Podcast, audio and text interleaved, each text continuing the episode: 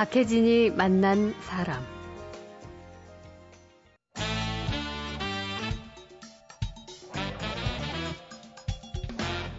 김갑수의 세상 보기. 안녕하세요. 박혜진입니다. 토요일 박혜진이 만난 사람은 문화평론가 김갑수 시인과 김갑수의 세상 보기로 함께 하죠. 어서 오십시오. 네, 안녕하세요. 네. 아, 지난주에 이어서 우리가 이제 우리 가요사 한번 더듬어 보고 있지 않습니까? 네. 1960년대 지나서 오늘은 갈 수 있죠. 70년대로 진입할 수 있는 거죠. 가야죠. 예. 어떻게 하다 보니 박혜진이 만난 사람이 완전히 가요 프로가 됐는데 즐겁게 그냥 노래 얘기로 수다 좀 떨고 그러는 것도 괜찮죠. 네.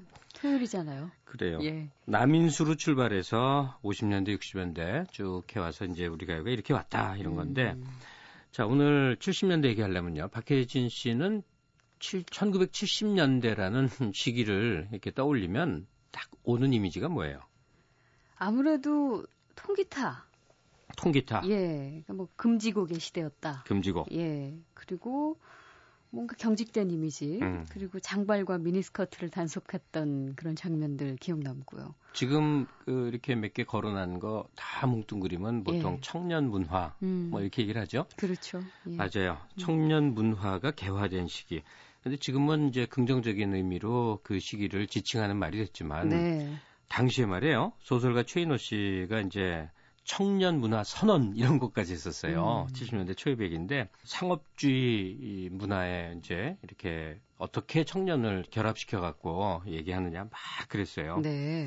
때가 어느 때냐 이제 이랬는데 어 어쨌든 간에 어 일제 시대를 경험하지 못한 사람들이 이제 성인의 입구에 들어서서 음. 새로운 것 어, 정확히 말하자면 사실은 어, 일본 일제 체험 대신에 미국 문화, 예. 서구 생활 양식을 선망하면서 출발했다라고 보는 게 정직할 겁니다. 그때 시대에 태어나신 분들이 청년들이 베이비붐 세대들인가요? 그럼요. 그렇죠. 그렇죠. 음. 딱딱 그 나이들이죠. 예. 청바지, 통기타, 생맥주, 장발, 미니스커트 뭐 이런 것들이요. 음. 그러니까 이 생맥주 문화 즐기는 사람들은 우리 그 전에 전통이었던 트로트풍에 네. 뭐 이런 것들은 참 촌스럽고 음. 후지다 음. 이렇게 생각하고 네. 미국풍은 멋있고 세련되고 어. 근사한 것 이렇게 받아들인 거죠. 미국 문화의 영향 속에 또 자라와서 또그 의미가 있을 거예요. 그렇죠. 어디 뭐땅 속에서 갑자기 솟는 게 아니니까. 그렇죠. 예. 음. 아, 참. 그러니까 이 사실 소박하고 순수한 어떤 자유주의적인 열망 같은 것들이 우리가 지금 70년대 하면 떠오르는 그런 이미지로 또 대변이 되고 말씀하신 청년 문화는 기성세대와는 다른 조금 다름을 지향하는 그렇죠. 예, 그런 문화의 어, 일환이었던 것 같기도 하고요. 그러니까 그 전에 기성세대가 왜 기성세대와 젊은 세대가 왜 없었겠어요? 음. 그러나 어, 젊은 그 청소년 세대가 자기의 독자적인 문화를 주장하는 거는 다 어떤 시기의 산물입니다. 미국 네. 같은 경우 50년대고 음. 우리 경우 어, 70년대 비로소 시작된다고 봐야 되는데 네. 자 이거를 가요사의 맥락으로 이제 보잔 말이에요. 그러면 대략 1968년도를 기점으로 삼습니다. 네. 70년대지만 70년대 시작을 1968년에 지금 우리는 세시봉 콘서트가 계기가 돼서 이 얘기를 시작해서 그렇죠. 여기까지 왔죠. 예, 세시봉이 모든 걸 말하는 것 같지만 사실은 그거 말고 음. 그보다 더 크게 YMCA 청개구리 방이라는 공간이 있었습니다. 예. 예.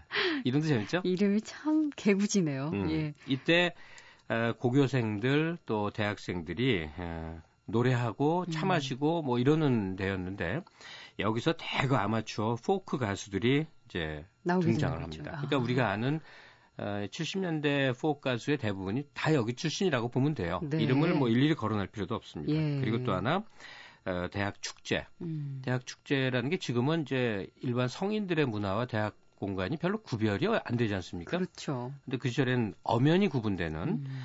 어, 그리고 대학 축제만의 특이한 특유의 어떤 음, 노래가 있고 삶이 있었어요. 음. 그리고 또 하나가 역시 세시봉, 오비스케빈, 금수강산 이런 등등의 이제 술 마시면서 노래하는 그런 네. 공간들이요. 음.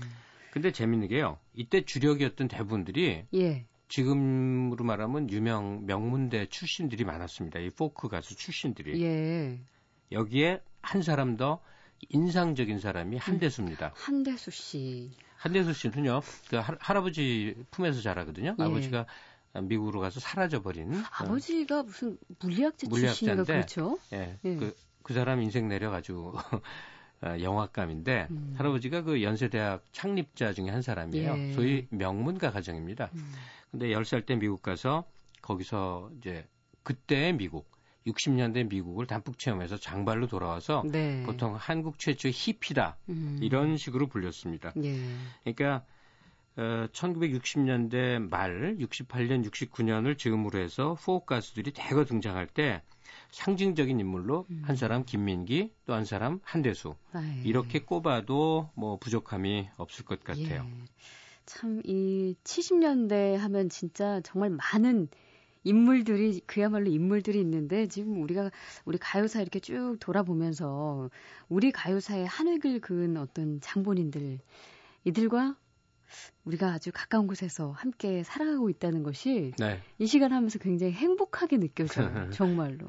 그러니까 그때는 그냥 그 요즘 홍대 앞 비슷하게 청개구리방에서 세시봉에서 또 어디서 그냥 취미 삼아 노래하던 사람들이 음. 지금은 이제 역사를 정리해 보니까 네. 우리의 노래 주역이 돼서 한대수, 김민기, 조영남, 송창식, 윤영주, 이장희, 양희은, 서유석, 방의경, 김세환 이 중에는 이름 모를 분들이 굉장히 많은데 네. 지금 유명해진 사람들만 몇 명 거론을 해보는 거죠. 예. 아, 오늘 그 우리 가요사 70년대 맥락 짚어주시면서 한국 최초의 히피라는 별칭을 갖고 있는 한대수 씨에 대해서 오랜만에 또 소개를 해주셔서 네. 한대수 씨 음성을 좀 오늘은 들어보죠. 그럼요. 예. 네. 한대수 노래가 초기에 좋은 곡들이 참 많은데 그 중에 두루두루 많은 가수들이 같이 부르게 된 노래가 바로 랄라라라 뭐 이렇게 하는 한, 행복의 나라 네. 있죠? 예. 함께 들어볼까요?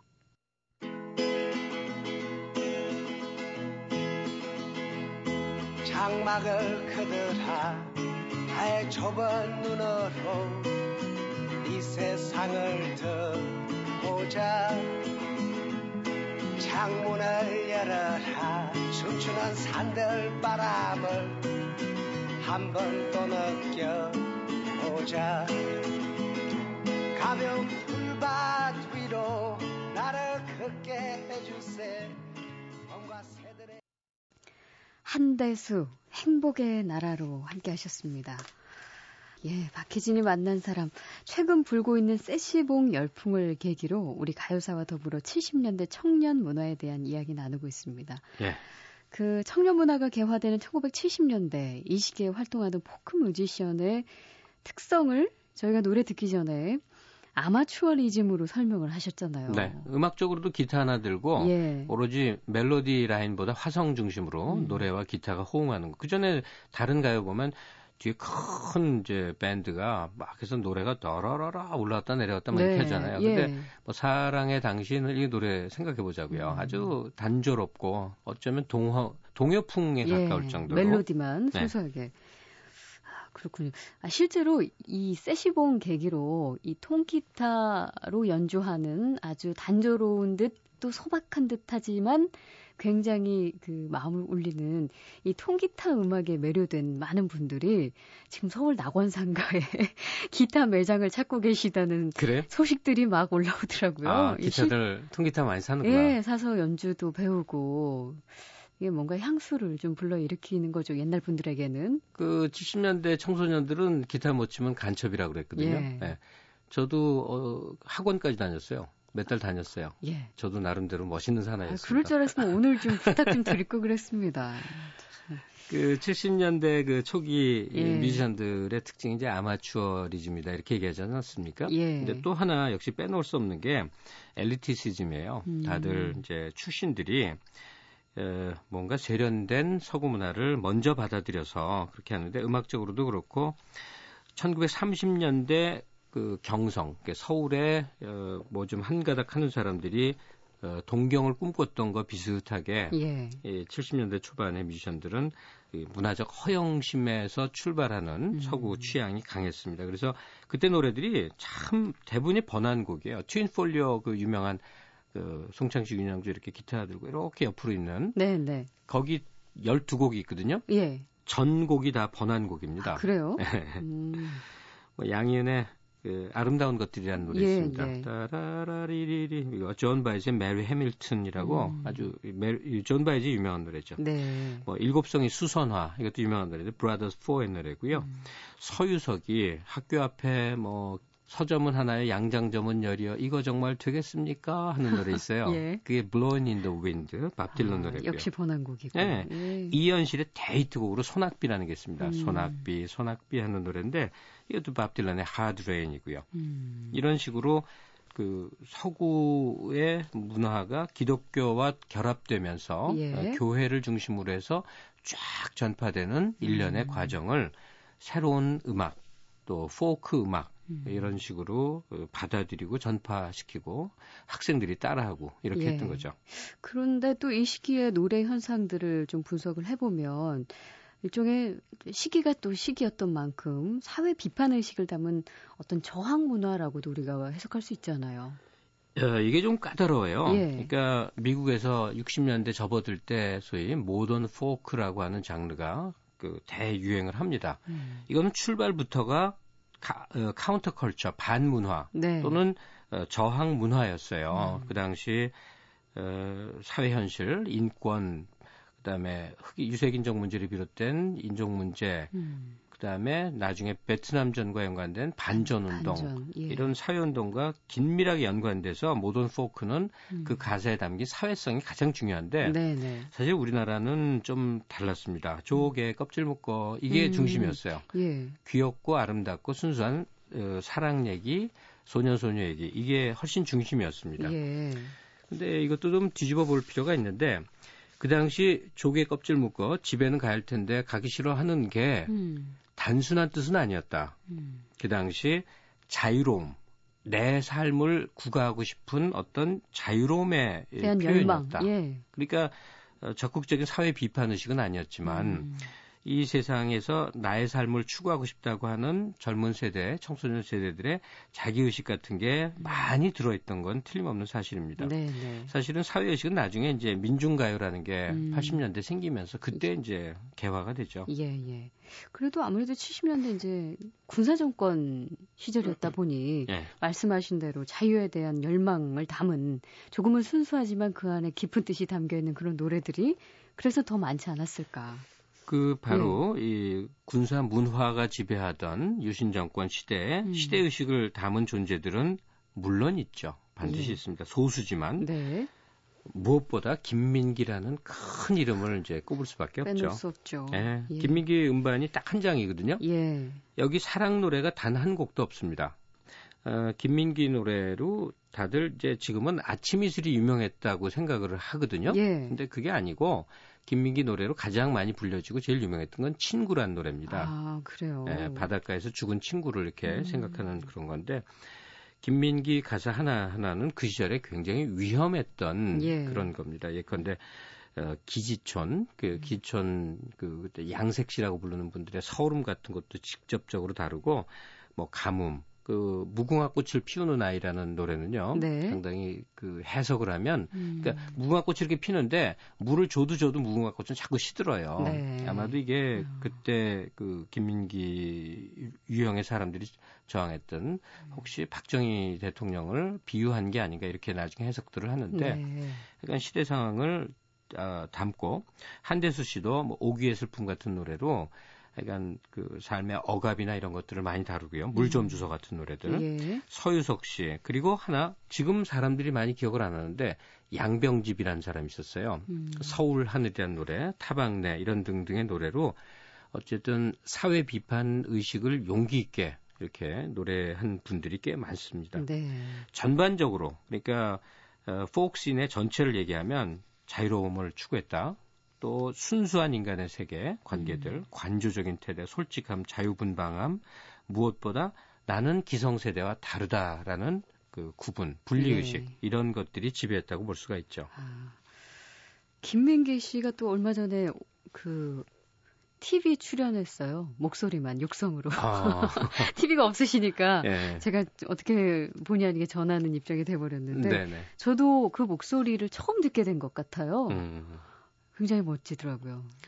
근데 저는 굵고 예. 김민기 씨 얼굴 볼 수 있어요. 저기 대학로 그 한림다방 가면 늘 아, 앉아 있습니다. 예. 저는 이제 김민기 씨를 어, 다 자라서 또 새롭게 느낌을 받아들인 게 봉우리라는 곡을 통해서였거든요. 음, 음. 근데 오늘은 봉우리. 예, 또뭐 여러 곡 중에 아침 이슬이 아닌 친구로 그 당시 가장 유명했었다라는 말씀을 새롭게 또 전해 주셨으니까 오늘 두 번째 곡은 김민기의 친구로 한번 들어보죠. 네. 네.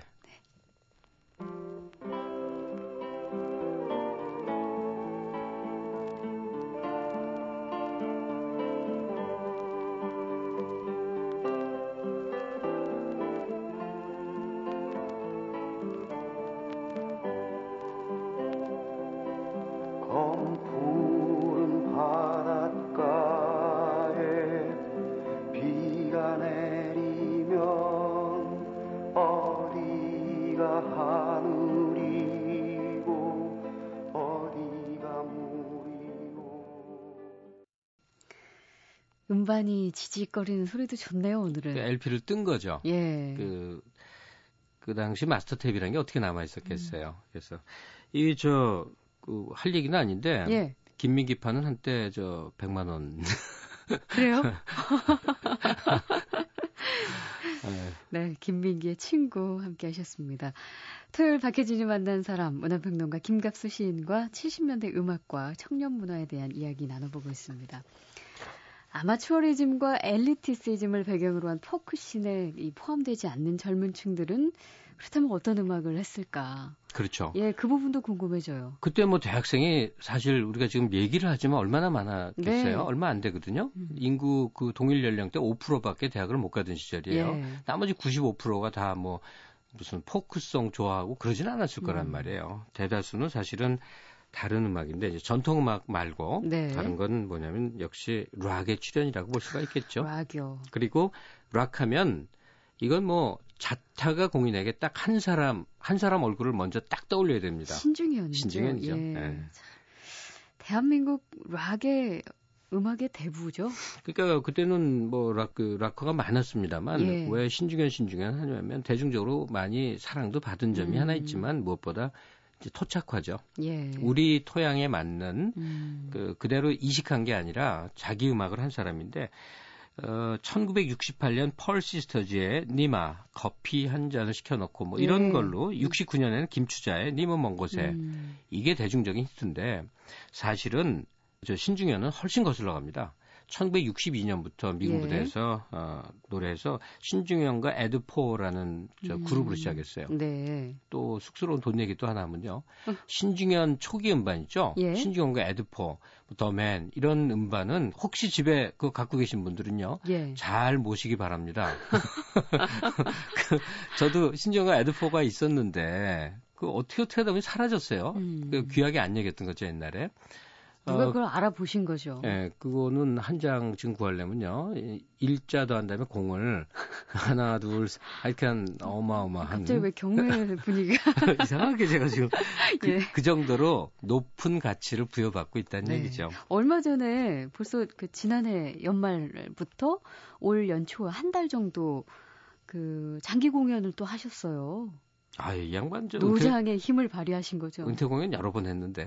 아 그렇습니까? 아, 근데 네. 이른이 넘으셨는데도 주위에서 그냥 안 두는 거죠. 음. 그렇습니다. 그리고 신정은 씨는 원래 보컬이 안 되는 사람인데 예. 제가 지난주 에릭 크랩튼 내한 공연 갔다 왔는데 에릭 크랩튼도 원래 기타리스트지 노래하던 사람이 아니거든요. 네. 근데 이제 자기 특유의 발성을 개발을 해서 음. 대 가수가 됐듯이 에릭 크랩튼처럼 음. 신정현 씨도 음성이 노래가 안 되는 사람이거든요. 네. 근데 아름다운 강산, 미인 이런 식으로 어, 신중현과 엽전들 시절부터 노래해서 음. 우리가 잘하는 노래들도 많이 했죠. 네. 일단 신중현이라는 걸출한 존재가 있고 그 다음에 같이 더불어 간 것이 그 당시 용어로 하면 그룹 사운드라고 하는 수많은 보컬 팀들이 있었던 네. 겁니다. 뭐 키보이스, 히식스, 나중에 히5로 변하는데 영 사운드 뭐 어, 거의 아마 몇백 개는 됐을 것 같은 음. 그룹 사운드들이 나이트 클럽에서 네. 고고 춤을 추는 음악과 더불어서 음. 악 활동을 했고 이게 열풍이 있었죠. 예. 그룹 사운드 경연 대회 이런 거 많았었습니다. 아, 오랜만에 들어보네요. 그룹 사운드. 음. 근데 어쨌든 그 포크송 그리고 락 이렇게 대중가요의 중심에 이 두 가지 장르의 음악이 서 있다면 그러면 트로트가 퇴조를 한 건가요? 어, 시장 규모로는 그래도 어, 분명히 트로트가 더 컸을 겁니다. 예. 이미자 이래 쭉 음. 흘러나오는 노래. 이때는 근데 70년대 이제 이런 청년 문화가 막 이제 이렇게 융성을 하니까 음. 상대적으로 그거 따라하기 싫은 사람들 또는 문화적으로 따라할 수 없는 사람들은 역시 트로트를 애워하는데 네. 음악적으로는 굉장히 퇴보를 합니다. 음. 뭐 오랜만에 오셨습니다. 화류계 노래 같은 게 많이 히트를 하고 남진은 저 푸른 초원 위에 가사로 보면 지금들 많이 사랑하는데 얼척없는 가사입니다. 그림 같은 집을 짓고 네. 그 후렴을 사람들이 놀려서 따라하는 표현이 있는데 다들 불렀는데 제가 그 지금 방송 부적합 용어라서 할 수가 없습니다. 저 푸른 초원 위에 남진이 그러면 예. 다들 무슨 날 하고 자빠졌네. 그 냉소적 분위기가 있었고. 아, 그래요? 그 다음에 나훈아 씨는 이제 돌담길 돌아 돌아, 음. 그 이농의 슬픔, 이런 노래들을 하고 그랬는데, 이 트로트의 퇴조만큼의 분을 뭐가 차지하냐면, 예. 어, 제가 뭐 지난해에 말씀드렸습니다만 미국 팝의 스탠다드 팝의 영향을 받은 일군의 패티킴류의 음악이 음. 커진다고 그랬지 않습니까? 예. 이쪽 부분이 더 커집니다. 아. 패티킴류의 음악. 또 한 사람 대표적인 인물들만 정훈이 네. 안개 부른 사람. 예. 뭐 이런 등등의 흐름을 크게 볼 수 있고요. 음. 그런데 제가 자꾸 70년대라고 그랬는데 네. 이 70년대는 사실은 전반기 후반기가 완전히 바뀝니다. 음. 75년을 기점으로. 그렇죠. 엄청난 사건이 있었죠. 예. 네. 자유니 뭐 인권이니 이런 의미를 담은 노래들을 막 하는데 이게 걷잡을 수 없을 것 같아요. 잡아야 된다.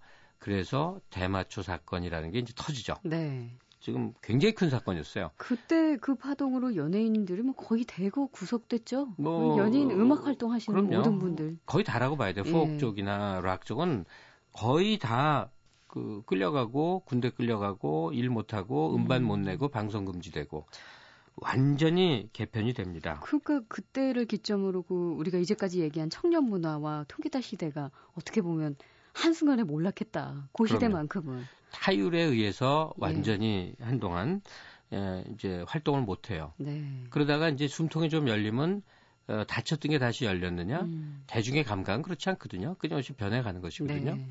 그 아주 그 암흑의 그 어두웠던 탄압의 시기가 지난 다음에 옛날 중에 생존자들이 나타납니다. 예. 옛날 포크나 락을 했던 사람, 그 음. 생존자들이 뭘 하냐면 딱 노래를 얘기하면 알 수 있습니다. 송창식이 피리 부는 사나이 한 번쯤 이런 아. 노래들을 부릅니다. 예. 근데 잘 그 노래 한번 떠올려 보세요. 한 번쯤 뭐 어쩌고 또는 음.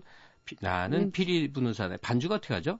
쿵짜자 쿵짜 쿵짜자 쿵짜 그러네요. 송창식 음악은 그런 거 아니었어요. 원래는 포크는 그렇게 안 하는 거잖아요. 예, 예. 다시 말해서 어, 우리 그 트롯 가요 예, 전통적으로 흘러나왔던 것과 결합이 되는 그러니까 음. 포크로 보면 타락을 하는 또는 상업주의와 결탁하는 이런 형식으로 대중의 지평을 얻어갑니다. 네.